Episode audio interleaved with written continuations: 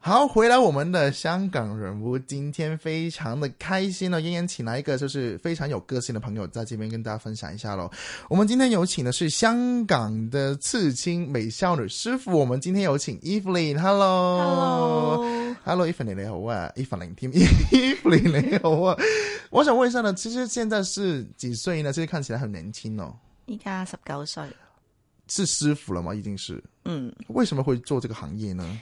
因為本身自己都中意畫畫，喜欢画画就可以做这个行业，是不是？嗯，你首先咁都要學咗紋身基本嘅所有嘢嘅在当时入行的时候的那个过程是怎么样子的呢？個過程啊，敲門拜師啊，敲門拜師嘅，使唔使跪地啊？斟啖酒、斟啖茶俾佢哋飲下咁樣嘅咧？ 其實冇咁誇張，冇咁誇張嘅，係是怎過程是怎麼樣子的呢？就一個朋友嘅介紹之下識到我師傅，咁我就上去同我師傅傾啦，我話我想學紋身啊咁樣，跟住然後 佢就問我有冇學過畫畫，我話冇學過，跟住佢話咁你畫即係學下畫畫，畫好啲畫再上嚟啦咁樣，跟住然後我就。翻咗屋企，跟住嗰一個月就係咁上網睇人哋點畫啊，研究下，跟住畫完就拎佢上去俾我師傅睇啊。那看完之後就立刻就是收你為徒嗎？佢有考慮過嘅，跟住然後就有一日突然間打電話同我講啊，啊我今日有個客上嚟紋身嘅，你得閒上嚟睇下我做嘢，順便傾下學徒啲嘢咁樣，嗯，很開心嘛，是不是？應該是。好興奮。但當初是有一個行業在嘛，就是之前是做什麼、什麼類型的工作的？嗯，藝人助理，艺人助理，这不方便说是哪个艺人就算了，就就好了。其实我想问一下，其实当初从那个助理的角色变成这个纹身的学徒，我想问一下，当初这个点、转出另外一个点的那个冲动是什么呢？因為其實我本身都覺得紋身師呢樣嘢好想去做呢樣嘢，嗯，係啊然後咁我对你本身的概念有什么特别的概概念在呢？纹纹身师傅，我覺得型咯，嗯，帅的，就是纹，这就帮人刺青，就是感觉上就是帅的意思。型。然後咁啊，可以將自己畫嘅嘢擺喺人哋個身上邊咯。嗯，你成件事會覺得好正，唔識形容，好正。就是喜欢，就是把这样子的艺术好有就是成功成感分就放在别人的身上这样子。然后我想问一下呢，其实当时在学徒的部分是要什么要做的呢？其实学徒，别因为别人说是洗头发的那些，就是即系发型师通常都系做洗头仔开始啊。咁其實紋身師傅嘅學徒係啲做啲咩嘅咧？你入到去乜都要做，係即係洗廁所啊，啊，一定要做噶呢啲拖地送啊外賣、啊抹嘢啊，係啊，嗯，然後幫師傅 set 機啊，所以那個機器是什麼什麼東西嚟？就是一個啲有物啦，跟住有支針，係咪咁樣咧？紋身機，紋身機其。實有好多嘢嘅，係啊。他他怎么练习呢？比如说，平时是画画，先画画吗？还是怎么练习呢？開頭畫咗畫先嘅，嗯，就譬如淨係畫玫瑰啫，你可能要畫好多種玫瑰，他他规定你有画很多种玫瑰花，基本嚟嘅呢個玫瑰花。我以前好中意畫玫瑰花嘅，一路畫畫畫，我我係試過畫到有一日，我畫完一朵玫瑰花，我就要去廁所嘔喎。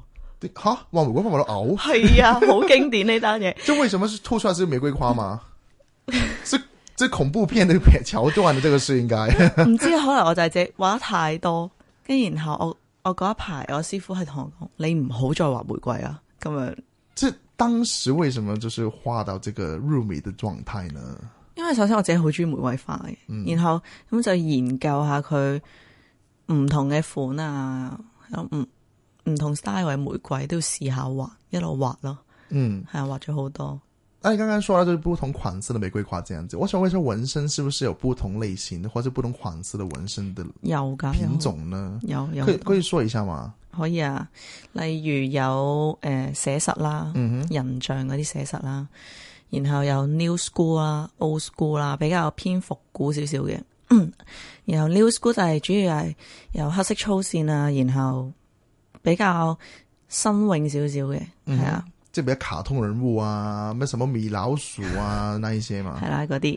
跟住然後有 dot work 啊，dot work 就話誒係譬如一幅圖，嗯咁成幅圖咧就係用點嚟做成嘅。嗯哼，係有深淺顏色嘅點啊咁樣，嗯然後就仲有哦、都都这这一类型就是了，对不对？仲有好多嘅，因為要講嘅話太多你。偏向是哪一种款式的我係 New School 咯， ？New School 的哎，呀就是比较粗线条的那一种，比较女生女生化型的，嗯，係说会吸引很多女生过来跟你说啊，帮我闻这个玫瑰花吧，这种帮我闻这个心形的形状这样子。都有啊，好多女仔都好受歡迎。他现在女生比较，现在偏向女生比较多闻，都是刺青这个活动嘛。都有啊，多啊，他们过来就找你的时候，就跟你跟你说，就是说啊，帮我闻一下就好了，或者是他们会找你就是先设计，然后就才再刺青这样子嘛。所有都係要設計咗先，嗯，係設計咗先約時間上嚟問。他们会跟你说一个故事，还是想闻哪一种形状，然后你到设计这样子吗？佢會講佢想要啲咩咯，然後我就幫佢設計啊。嗯，那有什么特别的一些图案你觉得很特别？他闻完之後就覺得，唉，都係唔好聞啦，不如你咁樣啦， 有冇啲係咁樣嘅圖案喺度 咧？都係唔好問啊。羅家英算唔算啊？今天今天就是那個吧。羅家英嗰個 Only You 嘅造型啊，他当时他他 request 要闻羅家英的造型造型，就是嗯，為什麼呢？他很喜歡他 嘛。因為佢覺得诶、呃本身呢個圖係我畫咗出嚟先嘅，係就唔係佢要求要我設計嘅。係咁我畫完，咁我擺咗上網，咁就佢覺得好特別咯，因為你係你要係香港人，你先笑得出呢個係咩嚟嘅。嗯哼，係啊，跟住佢就覺得好特別嘅，紋咗上身。係嗯啊，有沒有什麼男女朋友找你過來，就是闻一下什麼紀念日啊，或者是闻別人的一些闻對方圖樣子這樣子呢？好唔中意做呢樣嘢咯，有有有人做過這個事情嗎？ 一定有。你怎麼去看待這個事情呢？我我唔識講，但我會問清楚佢哋啊。你唔真係認真嘅， 我真係認真嘅。那就是我在想，就是闻这个纪念日的时候，就感觉上，如果是换一个女朋友或是换一个男朋友的时候，黐膠布那个、但每一次就是换，就是要头拐打咁样，之后头一头就算咁样咯。那我想请问一下，其实，在香港的刺青的这个这个小小的一个艺术，就是我想现在比较流行一下，你觉得为什么呢？咁多咗人接受咯，即係唔會再係好似以前老派嗰啲諗法啊，你紋身就係有背景啊咁樣嗰啲。依家紋身就比較係一樣個人特徵啊，比較潮流嘅嘢。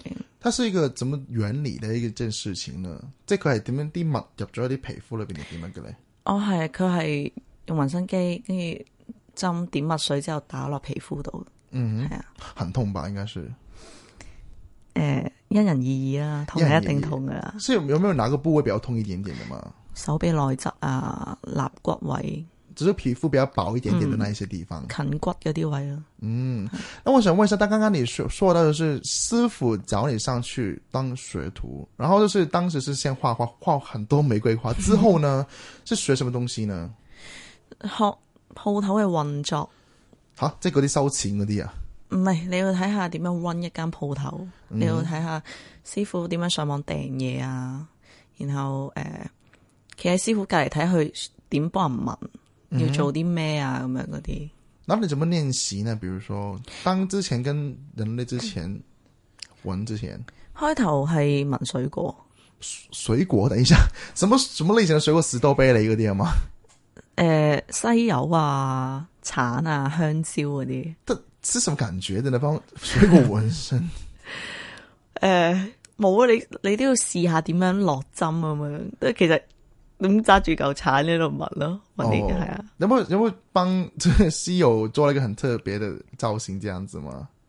分嚿鏟系啊，有㗎，紋啲花紋俾 佢咯，好香嘅呢度紋咧，嗰啲香味散出嚟。所以就是从那个画画到那个就是做别帮别人做刺刺刺青之前是纹水果嗯，同埋假皮，假皮，就是胶做成的假皮嘛。嗯嗯嗯，那当时我想问一下，就是从这个水呃先学画画水果，然后帮别人做这个事情，中间需要多长时间呢？我用咗一年多少少咯，一年多一点点，是快还是慢的？哦，是跟别人比比起来这样子。算慢。慢了，为什么呢？嗯，你哪一个点就是学的不好，还是师傅还没有信心给你说啊？你可以帮别人去刺青了，这样子吗？嗯，我因為我師傅比較嚴嗯，嗰啲，佢哋就想我哋做到好好嘅時候先開始幫人紋。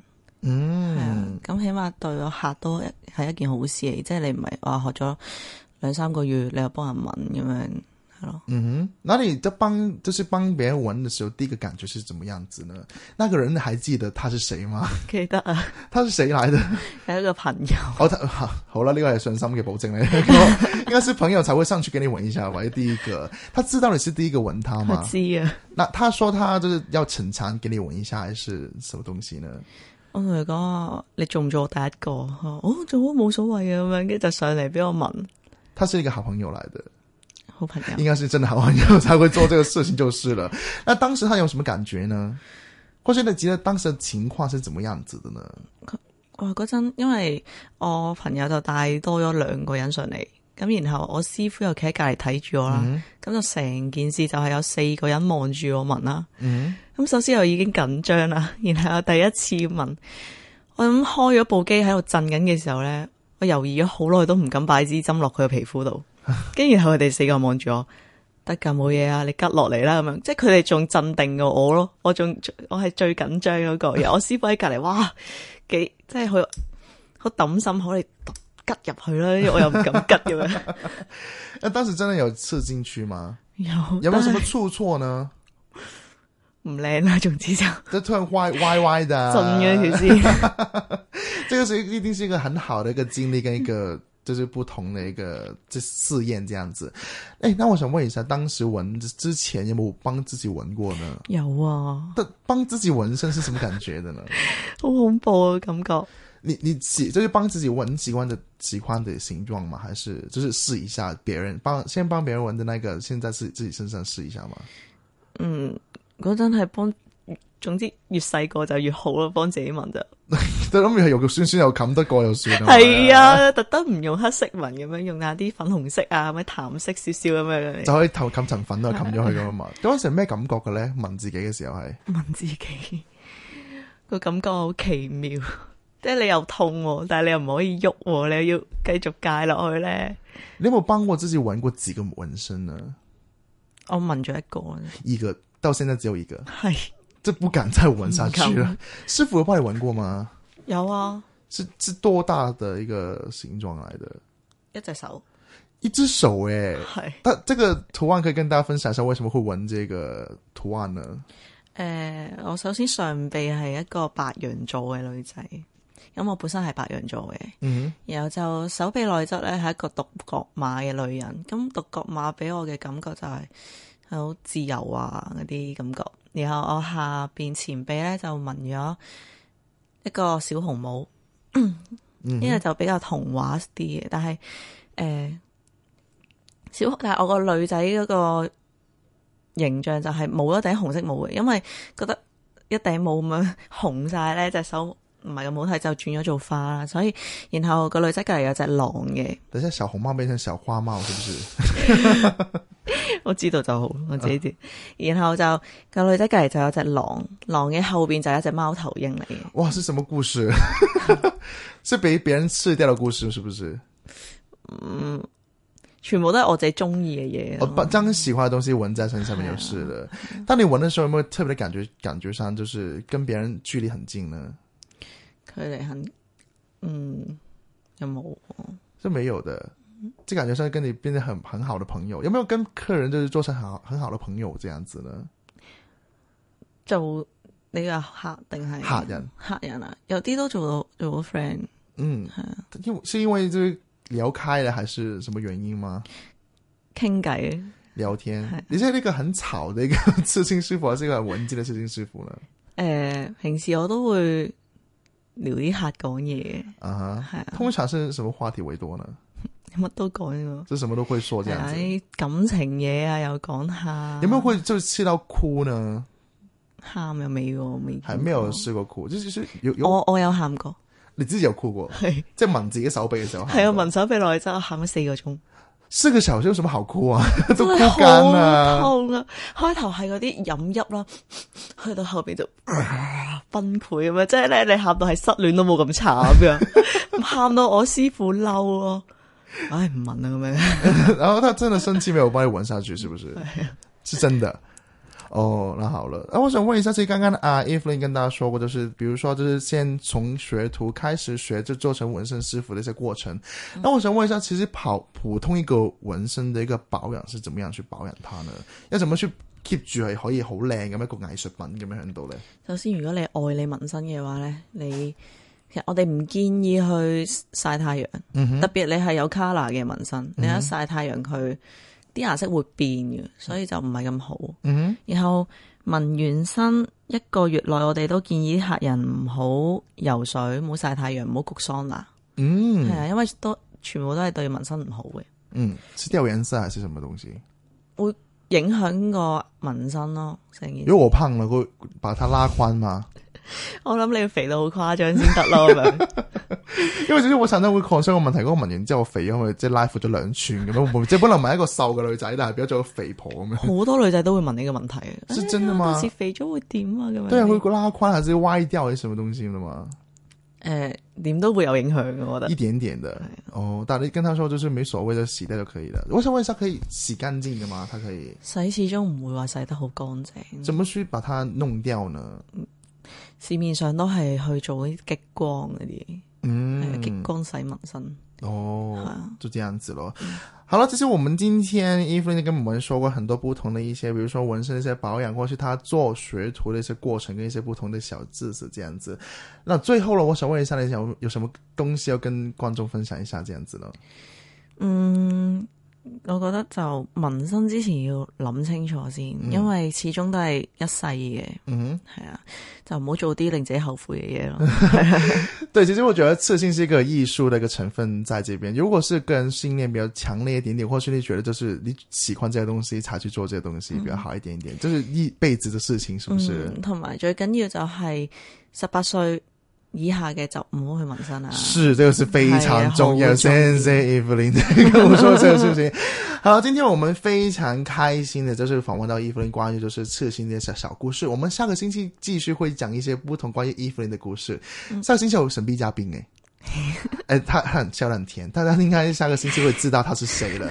好了，我们今天就讲到这边，我们下期星期再见吧，拜拜拜拜。